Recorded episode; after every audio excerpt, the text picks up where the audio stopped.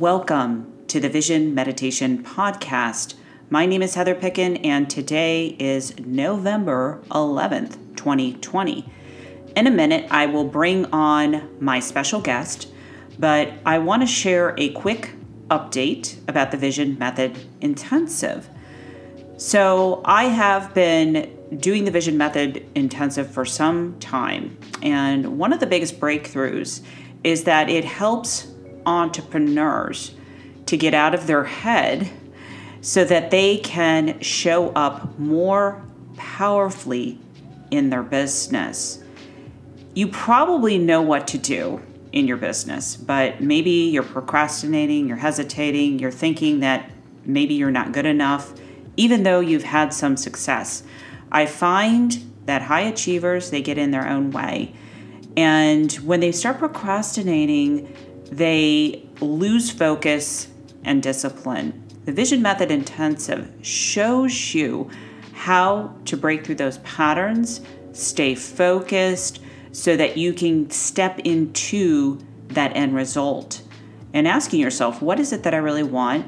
And why am I not there? The Vision Method Intensive solves that issue. So if you're looking to learn more about the program and to see if you're a fit, head over to sessionwithheather.com and apply for a session. So, we're going to get into today's session with my special guest. So, let's begin. So, today on the Vision Meditation podcast, I have a very special guest, and her name is Adi Shakti. Now, I hope I pronounced your name correctly. you can correct me. Welcome to the show. Oh, thank you so much for having me, Heather. I appreciate it. Yeah. And if you could tell our listeners a little bit about your work and how you started. Yeah, absolutely. Um, so I'm the founder of Soul Work. Uh, which is an education platform that's designed to support people from the journey um, from deep spiritual inquiry to empowered entrepreneurship and social organization out in the world. Um, so we specialize in creating different experiential learning um, certifications, most specifically around the art and practice of yoga. So we offer 200 hour teacher trainings, 300 hour teacher trainings, uh, prenatal yoga teacher trainings, as well as um, trauma informed trainings. And so we really encourage people to take the space to work with the wounds of their own heart and really have a deep uh, spiritual experience themselves so that they have more clarity in how they can best guide others um, through this work as well. Mm, I love that. And for people that are listening, wherever you're listening to this, there'll be a link so that you can learn uh, more about uh, Adi's work. And, you know, let's kind of stay on that subject for a while, talking about wounds. I always find, you know, we never do this work unless we've experienced our own wounds. So, what was one of your biggest wounds that you had to overcome? Yeah. So I think that I know that growing up, I had a hard time really developing meaningful relationships with other women. And the older that I've gotten, I've recognized kind of this outdated evolutionary defense mechanism that we have as women because it used to be that, you know, we couldn't own land, we couldn't have a bank account. You know, we really depended on men and our likability, you know, to men um, to be able to function, to be safe, to have a family, um, to have our basic needs met. And so we've created in our minds um, this competitive um, relationship with other women you know as we try and develop relationships with them it seems that we're you know kind of judging them on their beauty or their intelligence or things that um, previously were threats right to our own livelihood. And so for me i know that you know growing up and also having some experiences with sexual trauma and different things earlier in my life but this wound around my relationship with my body and my relationship with other women um, has really been a, a, foundation of my work now um, because it's really now creating safe spaces for women to come together and to look at their you know sexual wounds um, wounds around grief around separation around self-worth um, and to really have the space to ask these deeper questions so that we can organize and come together and support each other as we start to move into you know conscious entrepreneurship um, sacred activism these these kinds of things I love that. I think I think your work is so important right now, especially with what is going on in the world. I mean, do you believe, and this is my opinion, that we are going through this spiritual awakening right now? Absolutely. And I really see that we're asking ourselves now questions about, you know, what's next as a human race? How is it that we evolve? And I really believe that, you know, taking the time and space to look at um, these values, these feminine values, and this is for men as well, but, you know, we talk about them more as feminine values, but around healing, around nourishing, around collaboration, understanding the cycles of nature, cultivating a relationship with nature, having spirituality as a value in the home. Um, you know, know, all of these things have kind of been looked at as woo woo or, you know, things that aren't super important and actually increasing the quality of our lives. But I really feel that now we're coming into this place of getting curious around, you know, social justice um, and this a, a, new, higher, better way um, of creating our lives and businesses so that ultimately we can usher in this, this new era um, with the masculine qualities and the feminine qualities kind of working together to, to create uh, a healthier environment for us all to, to live and, and where we can raise our children. Mm. Yeah, beautifully stated. And I appreciate the fact that you said uh, the thing about woo woo because I have always been, I've always identified myself as this spiritual being and that there is something bigger and greater beyond myself, the spiritual force. How do you want to identify? Everyone has their different language but I feel like it's becoming more normalized now. Whereas before, when I would share my spiritual viewpoints, and I, I look at being spiritual and being religious, two different things, it, you know, in, in my uh, perception. You know, everyone has different ways of how they look at it, but I feel now it's being more accepted and almost like it, it should it should be like you said, being in the in the house, part of our our uh, uh, values. You know, something that is going to um, really help us to heal. So I want to ask you about being a conscious entrepreneur, and, and I really want to speak to especially the women out there right now because I feel right now women have a really important role in this whole transformation, healing, and of course what they're doing in their in their business.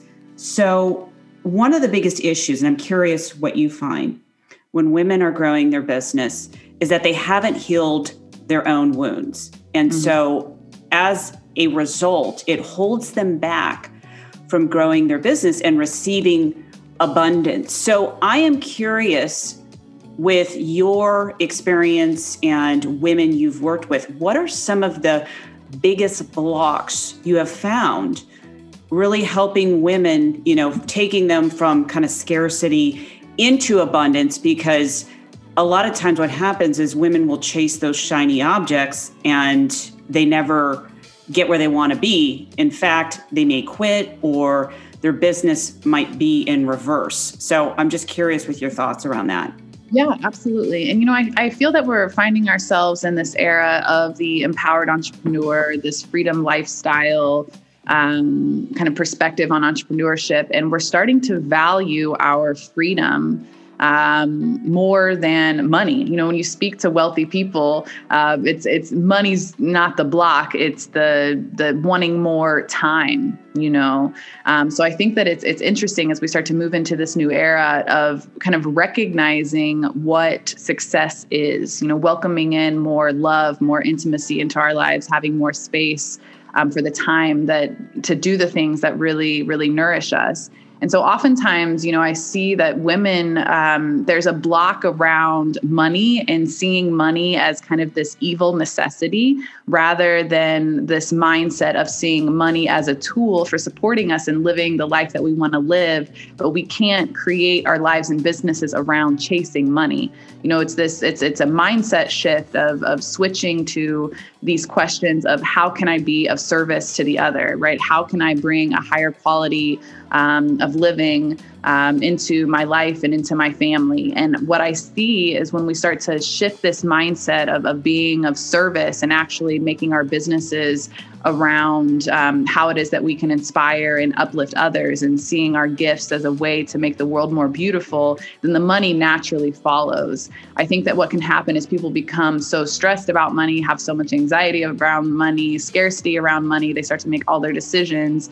around, you know, that success indicator in their business and then ultimately they fail because it's not something that is always showing up. The money, you know, as an entrepreneur, it kind of fluctuates, it comes and it goes. And so it's important that within our businesses, um, that we're rooted in our purpose and giving back and, and supporting others and making sure that what we're doing creatively actually lights us up um, because that's what's going to keep us fueling and keep us moving through the challenging times, even when money isn't necessarily there. And like I mentioned in my business, you know, we were able to you know we were multiple six figures um, have been able to come to this place of success but i really believe it's because our focus is not on that. It's on um, what can i offer to the other? And people feel that you know if you're just money hungry there can be this um, there's an off feeling. It makes it difficult to thrive and to build meaningful relationships with other people when that's the primary concern. So i really think it's this uh, mindset shift of really seeing how your life um, can be on fire and you can be doing you know your passion work um, and then the money you know comes comes with that. But just shifting from it being you know the primary focus or from having kind of this funky um, evil uh, mentality around you know what money is i think can be a big block that i see for people. Yes. Wow. So incredible and powerful. Everything that you said is something women absolutely need to hear that when you stop chasing money and you're of service, that's when you can receive abundance. So, that being said, this brings us to the journal prompt of the uh, podcast. And so, when I have guests on, I ask them, hey, what, what's the journal prompt you want to lead us into so that they can spend time having reflective awareness? So, lead us into that. Yeah, so I think that something that's really helpful for us to consider, you know, tying all of this together. So looking at our wounds, um, and then our wounds and and how they're related to the work that we're meant to do in the world. You know, I, I, shared a little bit about my early wounds, and then my life has come has become about creating space for women to come and to connect and to be together and to thrive and to learn tools and leadership and all of these things. And so, whenever I'm doing this purpose work um, with my students, you know, we're asking this question: Where is it that I have been wounded? And how can I transform that um, to become to allow that foundation um, to be you know how it is that i'm able to be of service to others. You know how are my wounds related to my purpose um, and then that way we can start to kind of reframe our relationship with our wounds as almost seeing them as gifts, you know, for being the places in our lives that we're cultivating um, compassion, empathy, and, and really being able to understand the other human um, and their human experience, you know, comes through the gift of the depth that we um, are able to, to receive through our wounds. So again, so just to kind of make it simple, you know, how is it that my wounds um, have become gifts right i think is a really powerful question um, to sit with as we as we start to do this inner work and also um, get more clarity around you know our purpose and how we're meant to show up in the world mm, i love that Adi, thank you so much for sharing your journal prompt and also sharing your wisdom here today. Well, thank you, Heather. It's been a pleasure. And I want everyone to make sure that you have your journals or if you're meditating and go ahead and, and focus on that journal prompt. Ready? Begin.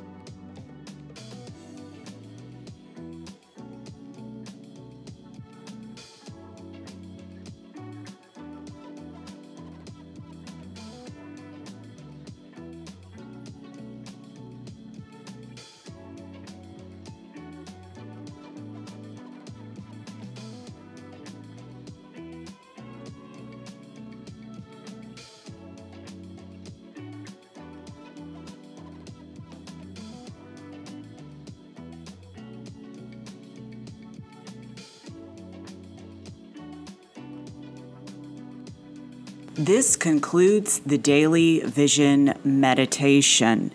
If you like some free journal prompts and guided meditations, go to heatherpicken.com. You can also go there and purchase a vision journal. If you're interested in learning about the Vision Method Intensive for business leaders, executives, and entrepreneurs, go to sessionwithheather.com. Until next time, live your vision.